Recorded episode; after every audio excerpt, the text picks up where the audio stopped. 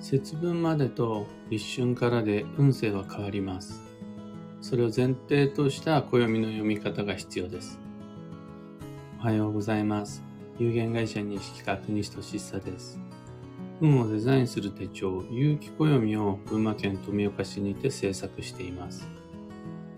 有機暦は毎年9月の9日発売です。最新版のご注文、ただいま受けたまわっています。放送内容欄のリンクをご確認ください。で、このラジオ聞く暦では毎朝10分の暦レッスンをお届けしています。今朝は、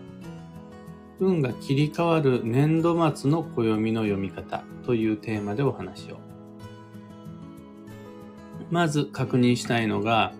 通常の西洋暦、カレンダーと違って和暦は一年の始まりと終わりがちょっと違います。節分で終わって立春から始まります。節分までという感覚と立春からという感覚が必要になります。これを前提にすれば、じゃあいつまでに何やって、いつから何やろうか、みたいなことが見えてきます。運勢が節分と立春で切り替わるということを前提とした暦の見どころは主に3つです。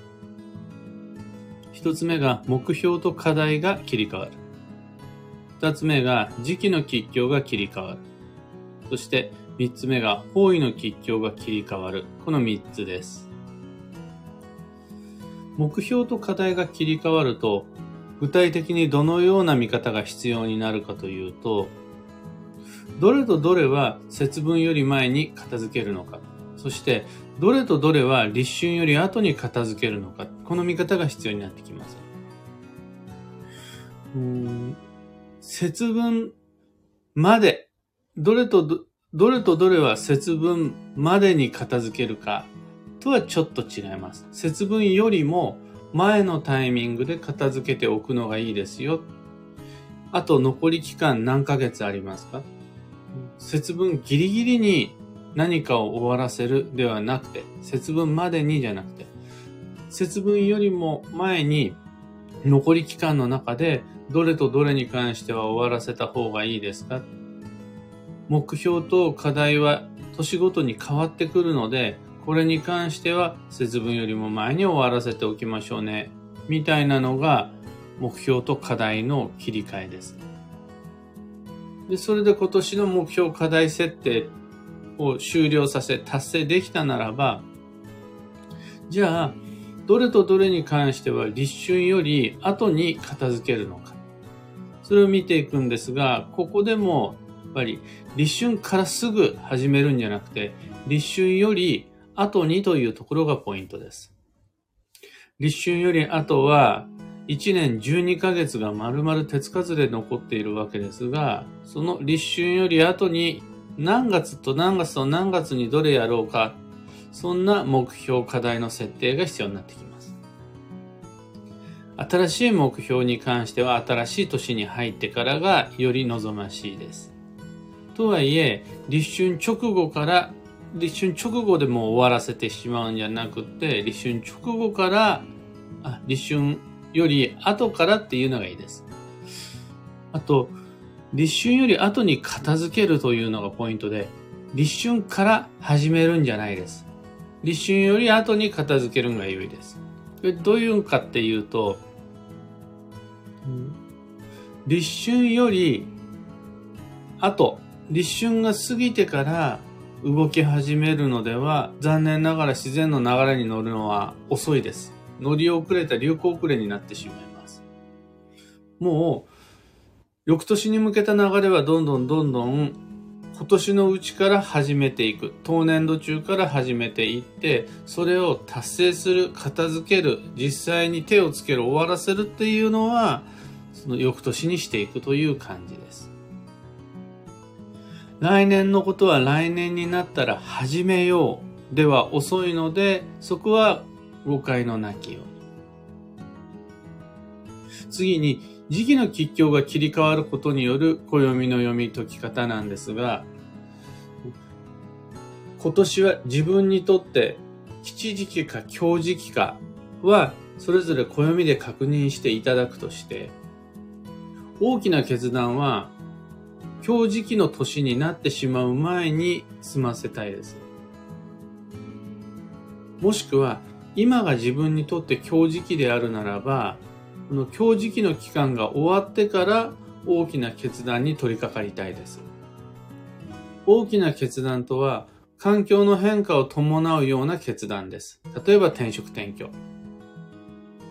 また、大きな決断とは、昨日や先月、去年しなかったような非日常的なたまにやってくる自分にとって滅多にない珍しい選択実行のことです。例えば、スマホの機種変更とか、お財布の買い替えとか。いいえ、私は毎月スマホの機種変しています。私の場合は、毎月お財布を国会引っ換えしています。という方にとっては、スマホの機種変もお財布の購入も日常なので、暦見なくていいです。息吸うように決断実行してもらっていいんですが、自分にとってそれが非日常的なことだった場合には、今が吉時期か強時期かを考えた方が良いです。で、今が吉時期だったならば、今のうちに。来年になったら強時期になってしまうならば、じゃあ今年のうちに。そんな風に考えていくわけです。2年連続強時期が続くということはないので、そうすると、まあ、すべての人がこの考え方が必要になるというわけではなくて、自分にとって今年と来年時期は強時期ですか吉時期ですかっていうのを調べて、強時期がどっちかに絡んでくる場合には、今年までに、もしくは来年になってからというふうに残り期間の計画をさらに細かく練っていきます。最後、方位の吉凶が変わることによってどんなことが言えるかというと、あんまり大げさな細かい方位の気にし方って僕は好きじゃないので、まず大凶方位に注目するんですが、必要な移動はなるべく大凶方位になる前にまたは大凶方位が終わってからしたいです。どこが大凶方位になるかって毎年変わっていくので、それこそ暦でご確認いただくとして、来年になったらそこが大凶方位になってしまう。だったら、その前に今年のうちに行っておくことができれば、来年になってから行く理由、予定が一つ減ります。また、今年そこが大凶方位だったとして、でもいつかは必ず行かなくちゃならないとして、あと2ヶ月も待てば、そこ大凶方位じゃなくなります。そうすると、そう、そうなってから行けばいいと思います。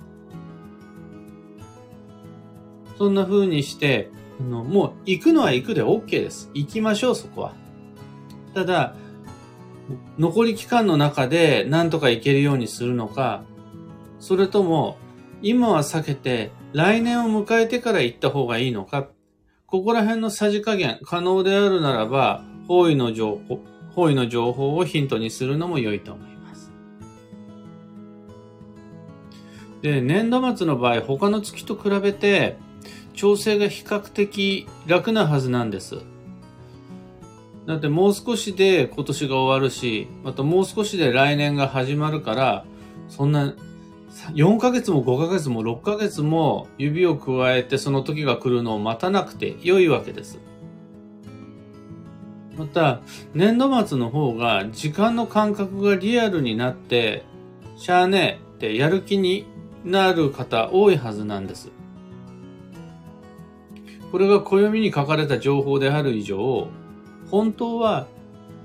10年前から今を見据えて計画を立てることさえ可能なんです。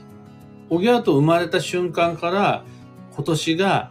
どういう運勢で、どんな時期の吉凶で、どんな方位の吉凶になるかもう決まって不変なので、ずーっと前から今を見据えて動き出すことさえ可能なんです。でも、そのずっと先の未来って薄ぼんやりしてて全然わからないし、今時代の流れが早いから、5年後とか3年後でも予測不能じゃないですか。ビジネスもプライベートも。そうすると、直近になってようやくそれらの感覚がリアルになっていく。具体的な行動が起こせるようになるっていうのは、まあ、しゃあないと思うんです。また性格的に僕のように、お尻にが、お尻に火がついてようやく重い腰が持ち上がるというタイプの方、多いと思うんです。で、そうすると、あ、もう年度末だ。その前に、もしくは新年度が始まってから立春以降に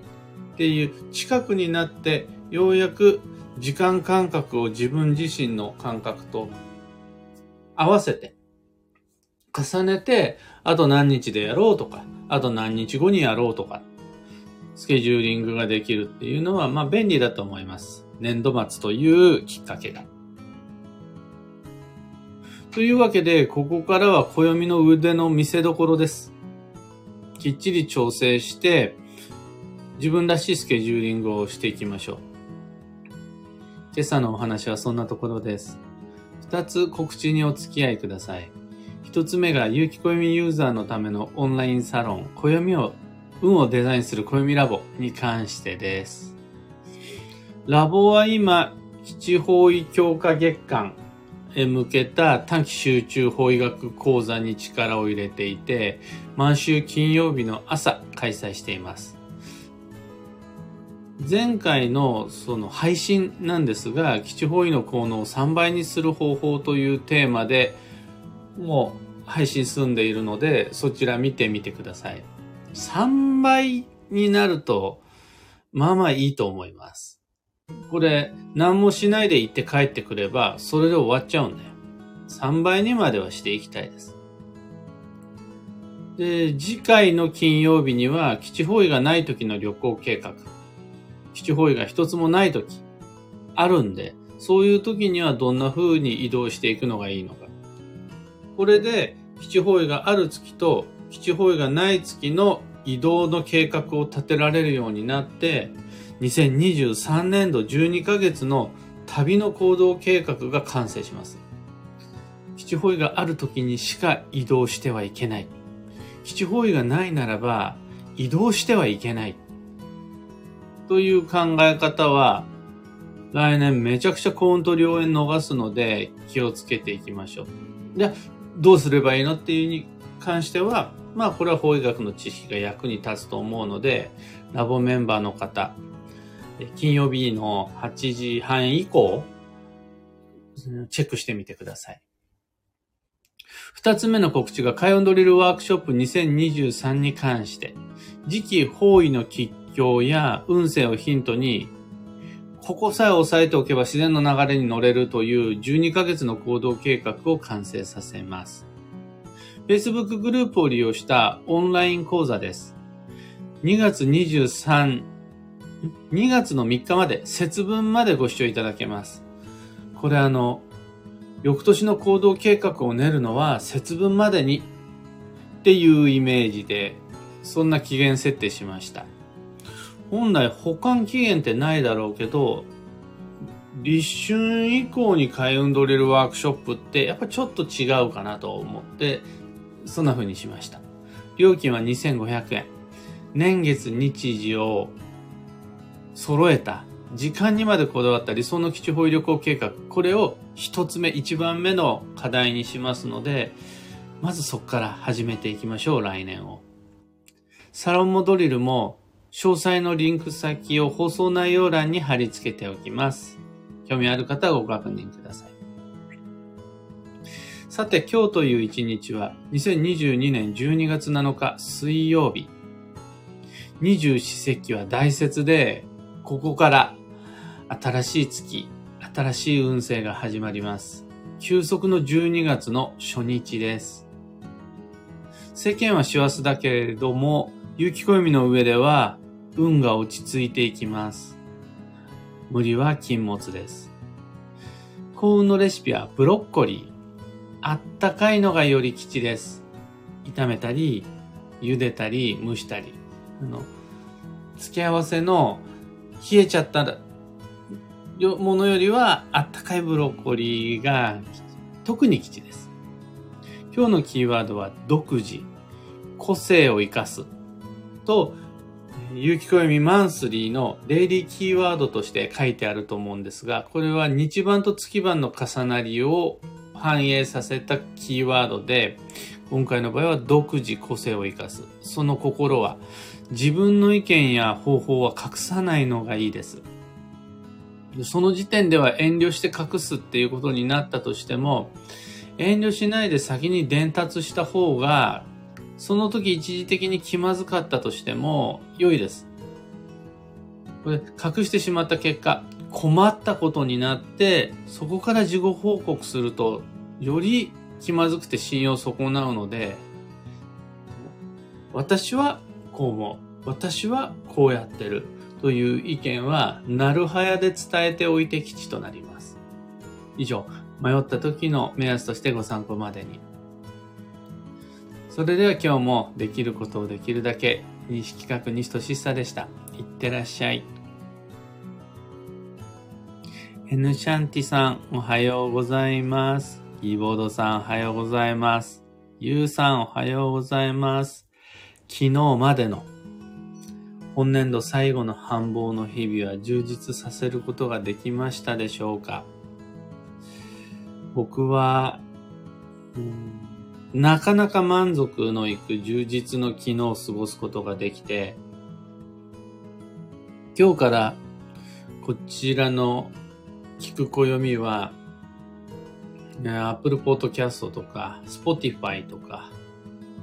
あとは YouTube などでもご聴取いただけるようになりました。っていう風にしたっていう感じなんですが、そこまでやるのが面倒くさくてもうずっとやんなきゃやんなきゃやんなきゃって抱えてきた仕事を昨日という繁忙の最終日に済ますことができて、もう僕としては今年は満足です。タカさん、ミカさん、アマガエルさん、おはようございます。世界は晴れているところと雨のところがあるんですね。ちなみに、西企画富岡は綺麗な青空です。雨上がりの青空っていう風に見えますね。ちななおさん、漢方花子さん、おはようございます。今日、なるはやで伝達しようと思います。あの、特にそれが、自分の好みとか、あの、嫌いなこととか、今の気分とかだったら、そんなに無駄話しなくていいと思うんですが、自分の意見はこれだ。そして、自分の方法はこれだ。を後から伝えることになっちゃうシチュエーションは避けた方がいいです。最悪なのがうまくいかないことを見てから、だから言ったんだよ。私だったらこうするね。っていう風にならないようにするといいです。あとなんか食べたいものがあるって聞かれた時に、何でもいいよって答えておきながら、後になって、ああ、やっぱりパスタが良かったなって伝えることになるのは避けた方がいいです。道に迷った時とか、方法がわからなかった時も同様です。後になって、ああ、私だったらこうしたかな、みたいなのはなしです。ビートさん、今朝ブロッコリーをお味噌汁で食べました。さすがの最高じゃないですか。あの、それもしかしたら理想かもしれないです。今日一、あの、発酵食品と旬のブロッコリーの組み合わせ。しかもあったかいっていうの。もう100点でございます。というわけで、今日もマイペースに運をデザインしていきましょう。できることはもうそんなに多くないかもしれないけど、そもう11月まで頑張ったんだから12月に入ってまでアクセスク頑張る必要なしです。もうケーキの予約もしてあるし、チキンの予約もしてあるし、もしかしたらクリスマスプレゼントはまだ準備できてないかな。そしたらそれ何かなっていう風に探すぐらいで、あとはのんびり休息の12月をスタートさせましょう。僕も行ってまいります。